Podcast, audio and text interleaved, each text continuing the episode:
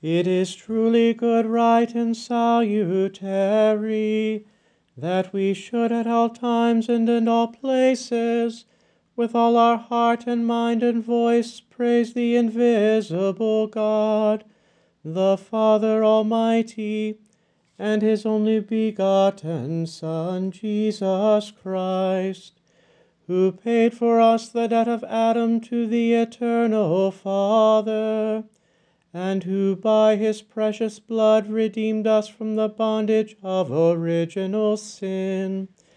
For this is indeed the paschal feast in which the true Lamb is slain, by whose blood the doorposts of the faithful are made holy. This is the night in which you delivered our forefathers, the children of Israel from the land of Egypt and led them with dry feet through the Red Sea. This indeed is the night in which the darkness of sin has been purged away.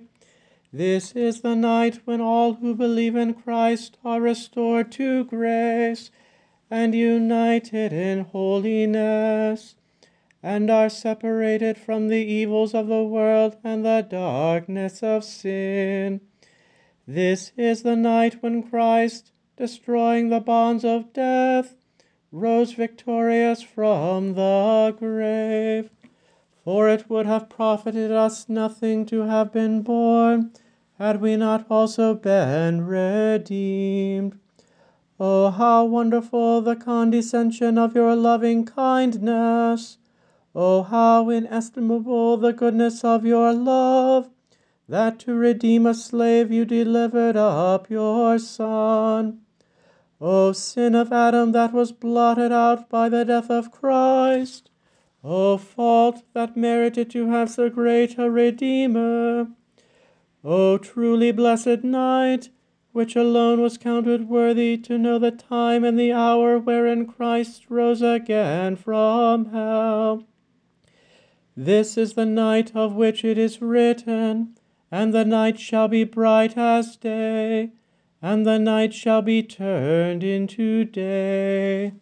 Therefore, the holiness of this night drives away all wickedness, cleanses all faults, and restores innocence to the fallen, and gives joy to those downcast.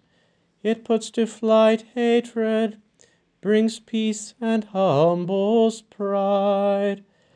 Therefore, in this night of grace, receive, O Holy Father, the sacrifice of praise which the Church lays before you.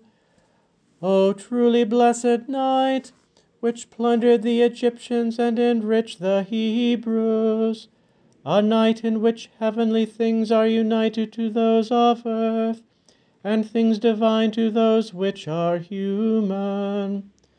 We therefore pray you, O Lord, that this candle, consecrated to the honor of your name, may continue to burn to dissipate the darkness of this night, and may it be fixed with the lights of heaven. May the morning star find its flame alive, that star which knows no setting, that star which returning from hell shows, shone serenely upon mankind. We implore you, O Lord, that you would grant a peaceful season during these paschal celebrations, and so to rule, govern, and preserve with your constant protection your servants and all ministers of your word and all your faithful people. Through the same Jesus Christ, your Son, our Lord, who lives and reigns with you and the Holy Spirit, one God, now and forever.